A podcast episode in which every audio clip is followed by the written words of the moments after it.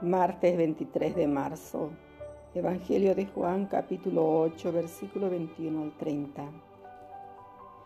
En aquel tiempo dijo Jesús a los fariseos, yo me voy y ustedes me buscarán y morirán en pecado. Donde yo voy ustedes no pueden ir.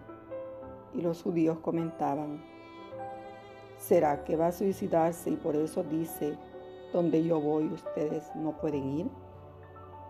Jesús continuó. Ustedes son de aquí abajo, yo soy de allá arriba. Ustedes son de este mundo, yo no soy de este mundo.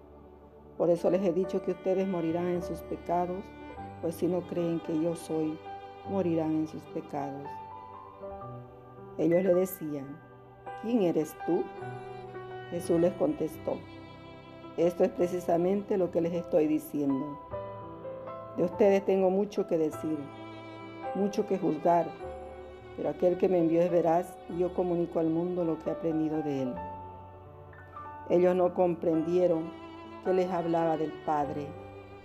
Y entonces dijo Jesús, cuando ustedes hayan levantado en alto al Hijo del Hombre, entonces sabrán que yo soy y que no hago nada por mí mismo, sino que hablo como el Padre me ha enseñado. El que me envió está conmigo y no me ha dejado solo, porque yo hago siempre lo que le agrada. Cuando les exponía esto, muchos creyeron en él. Palabra del Señor. Gloria a ti, Señor Jesús. Buenos días, queridos hermanos, en este martes 23 de marzo. Hoy la palabra nos presenta a Jesús que habla de su partida de este mundo en referencia a su muerte en la cruz, que es el cumplimiento glorioso de la donación total de su vida. Sin embargo, los que no entienden sus palabras son incapaces de ver el triunfo de la cruz y que esta no es motivo de vergüenza para el cristiano, sino de orgullo. La muerte de Cristo en la cruz nos enseña que la obediencia total a la voluntad del Padre realmente nos lleva a la exaltación y a la glorificación.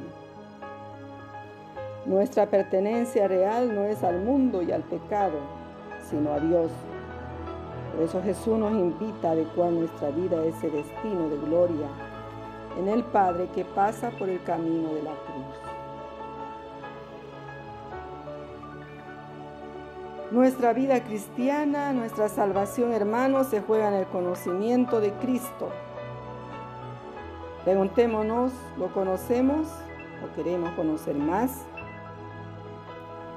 Para lograrlo necesitamos superar nuestros mecanismos de defensas que nos mantienen en nuestras limitaciones, pecados, justificaciones farisaicas, para que podamos abrirnos a la divinidad de Cristo y a la novedad de vida que la comunión con Él exige y a la vez comunica. ¿Quién eres tú? Es la pregunta que le hicieron los fariseos. También se la hizo San Pablo cuando Jesús se le apareció en el camino de Damasco. Es también la pregunta que tenemos que hacerle de continuo en nuestro diálogo personal con Él, ya que orar consiste en conocer quién es Él. ¿Quién es Jesucristo para mí? ¿Le hablo sobre quién es Él? Según San Juan, Jesús viene autorrevelándose por medio de palabras y signos. Por eso Jesús responde a los judíos. Esto es lo que les estoy diciendo desde el comienzo. Jesús le dice que Él es de lo alto, que no es de este mundo, que Él es, refiriéndose al yo soy, que Él es el enviado del Padre, que Él hace obedientemente todo lo que le agrada y todo lo que ha aprendido de Él. Por tanto, hermanos, Él es el revelador pleno del Padre le dijo también que ellos no creen en Él, que morirán en sus pecados y que levantarán en alto al Hijo del Hombre, hablando de su muerte.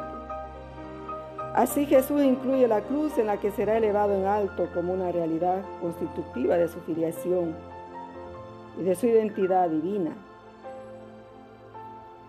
El yo soy de Jesús se manifiesta plenamente en la cruz como expresión del tanto amor de Dios hacia la humanidad. Considero la cruz como parte de mi conocimiento de Cristo. Creo en Jesús crucificado. Preguntas que debemos hacernos continuamente, hermanos. En este tiempo de cuaresma, examinarnos, preguntarnos cuánto lo conozco a Cristo, cuánto sé llevar esa cruz con amor, agradeciendo a Dios por compartir los sufrimientos que tengo con Él en la pasión. Oremos. Señor Jesús, Hijo de Dios, que podamos entender tu mensaje para que no nos escandalicemos de tu cruz. Amén. Queridos hermanos, hermanas, una bendición especial, ya próximos a celebrar la Semana Santa la pasión, muerte y resurrección de nuestro Señor Jesucristo, les invito a que reflexionemos más sobre la palabra de Dios, que hagamos momentos más de oración, de caridad hacia el prójimo. Que Dios nos bendiga, hermanos, bendiga a todos nuestros familiares y nos done la gracia de perseverar siempre en este seguimiento, siendo verdaderos testigos de la pasión, muerte y resurrección de Cristo. Les saludo en el Señor, hermana María.